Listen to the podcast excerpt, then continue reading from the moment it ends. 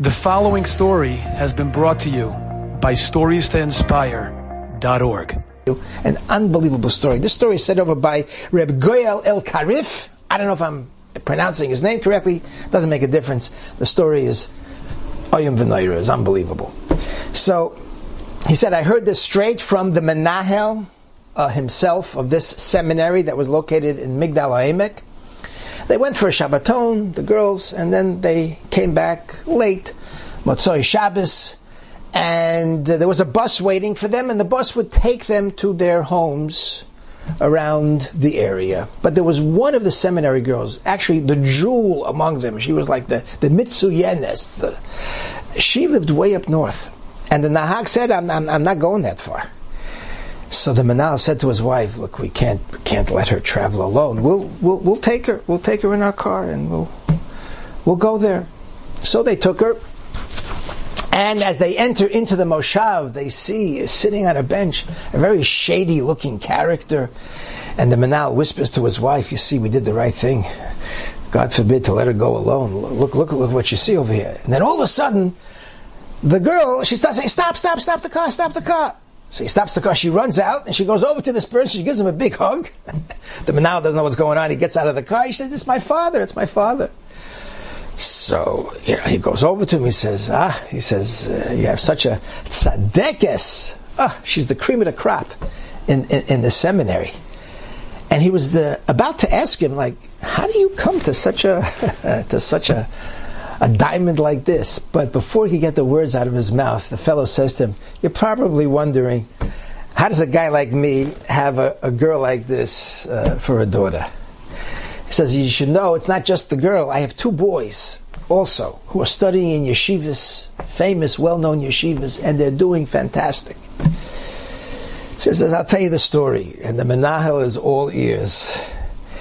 He says, "Look, I, I, I myself am, am, am, not religious. I grew up totally chiloni, but I always had a tremendous kavod, a tremendous honor and respect for for tzaddikim, gedolei Torah. And I have a farm here. I have a huge piece of land, and and one day, I, after a hard day's work, I notice there's a helicopter that's coming to land in my field. And as it as it sets, uh, door opens, and out comes none other than the great Rav Ovadia Yosef with the you know special type of robe, uh, and and he's throwing up. And I quickly I, I, I run over to him. I, I, I, bring a chair, and I bring a glass of water, and I said, Rabbeinu, Rabbeinu, please sit down. You know, he thanks me, and I says I said to him, Rabbeinu, what what, what, what, what are you doing here? He says, I've been traveling all around uh, the area, stopping by different places to, to try to inspire the parents who take such good care of their children and make sure that they eat healthy and that they exercise and, and they have so much love for their kinderlich. But what are they going to do for their souls, for their neshamas? They keep them in these chiloni schools. They don't even they don't even know Shema Yisrael Hashem Hashem. And I'm begging them, please take them out and, and, and, and bring them into Torah schools. And and then he turns to me and he takes he takes two of his hands and he holds my hand and he says to me, you know, it's not by accident that I landed in your field. And he starts telling me with tears coming out of his eyes. He says, please, I beg of you, take your children out of these Chiloni schools, send them into Torah schools.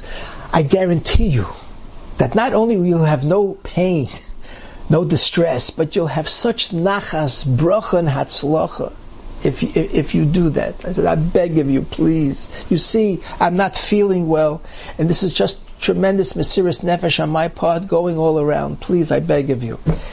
He says his words touch my heart. In and I, I, I started crying myself, and, and I, I said, Rebbe, I promise you, I'll do it. And that's exactly what happened. I took my children out of the Chiloni schools, I put them into Torah schools, and now you see the nachas that I'm having from my daughter and from my sons. And uh, this is the story of the, uh, of the gadlus, not that it needs to be even said, of the great Rav Ovadia Yosef Zatzal. Enjoyed this story? Come again.